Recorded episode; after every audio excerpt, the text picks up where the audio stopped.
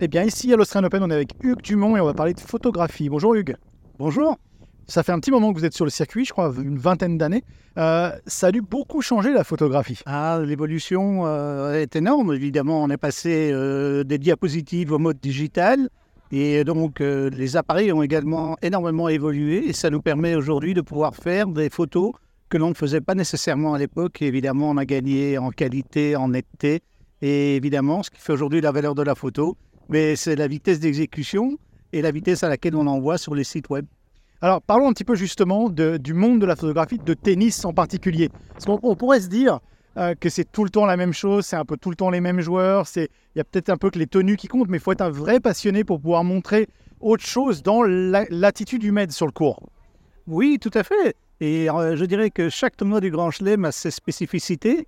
Euh, c'est comme ça qu'on découvre en fait que l'ambiance est très différente d'un terrain à un autre. Et donc chaque année, ce qu'on essaie de faire, c'est grâce à nos photos, de refléter les différences entre les différents tournois. D'accord? Et, ça, vraiment, vous l'avez vu changer dans quoi? Dans les cinq dernières années, dans les dix dernières années, il y a eu, enfin, il y a eu un mouvement dans ce sens-là? Oui, tout s'est extrêmement passé très vite. Euh, tout s'est modernisé. Aujourd'hui, ce qui fait donc euh, l'intérêt d'aller sur les, terrains, puisque nous sommes en fait encore les seuls qui pouvons encore faire des photos qui vont être présents sur le site. On constate qu'il y a beaucoup de journalistes qui ne viennent plus nécessairement et qui restent dans les studios, qui font des commentaires.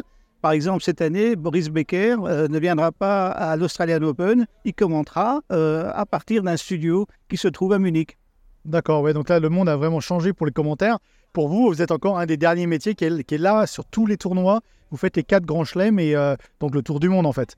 Oui, on a l'avantage de voyager euh, et de suivre les grands chelems et donc de se rendre sur place au moment où la saison est supposée être la meilleure. Donc, euh, on se trouve ici en Australie alors qu'en Europe, on gèle. Et inversement, on termine à l'US Open avec l'Indian Summer. Donc, en théorie, on est toujours présent au moment où la météo est la meilleure. Vous, vous êtes un vrai passionné de sport et de tennis en particulier. Il faut vraiment avoir cette passion quand même pour, euh, pouvoir capter ça sur, euh, sur un appareil photo?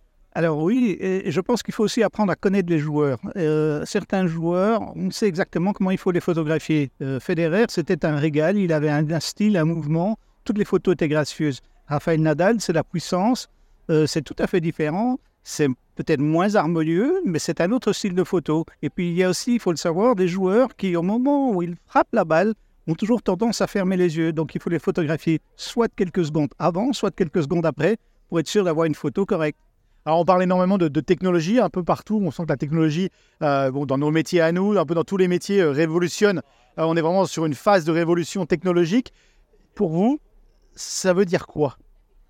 Mais ça veut dire que les choses vont aller très vite, que dans quelques années, les agences de presse euh, auront quasi l'exclusivité. Et puis, euh, je vois que d'ici, à mon avis, 5-6 euh, ans, eh bien, il y aura, c'est comme les, juges arbitres sur le terrain vont disparaître. Les photographes vont probablement disparaître au profit de nouvelles technologies. Et donc, il y aura des appareils au bord du terrain, mais il n'y aura peut-être plus nécessairement de photographes. Et vous, alors, on, doit vous poser cette question mille fois, mais est-ce qu'il y a une photo qui vous tient à cœur, que vous avez pu faire sur, les 20 dernières années, quelque chose qui, pour vous est une des photos marquantes de votre vie? Alors, une des photos marquantes de ma vie, c'était à, Wimbledon en 2015. Euh, il faut être très honnête. Euh, on dit toujours qu'il faut beaucoup de chance pour faire une bonne photo et c'est souvent vraiment une question de timing et de chance. Mais c'est une photo où Djokovic plonge un retour euh, à Wimbledon. Cette photo a eu l'occasion d'avoir un prix et donc, euh, c'est un moment qui reste. Quand on regarde ces photos, d'ailleurs, on a toujours bien en tête le moment où la prise, et on se rappelle très très bien les circonstances dans lesquelles ces photos ont été prises. Et, sur les photos en, elles-mêmes, il y a la photo presque entre guillemets instantanée, vous le disiez, qui se retrouve sur les sites des agences, qui doit être sur les sites web euh, comme ça. Après, il y a tout ce qui est les livres, euh, c'est des photos un peu plus léchées, un peu plus posées, un peu plus travaillées. Il y a vraiment deux faces pour la photographie. Effectivement, il y, a, deux phases et puis il y a deux types de photographes. Il y a ceux qui, évidemment, travaillent énormément sur le direct et donc qui publient énormément dans les plus brefs délais. Et puis il y a ceux qui ont tendance à rechercher le côté artistique dans la photo. Évidemment, ça prend plus de temps. Euh, Ce n'est pas une garantie de réussite. Mais en fin d'année, quand on les compile pour les mettre dans les livres, effectivement, c'est là qu'on prend son pied en tant que photographe. Eh bien, merci en tout cas de nous avoir éclairé là-dessus. De rien et bon tournoi.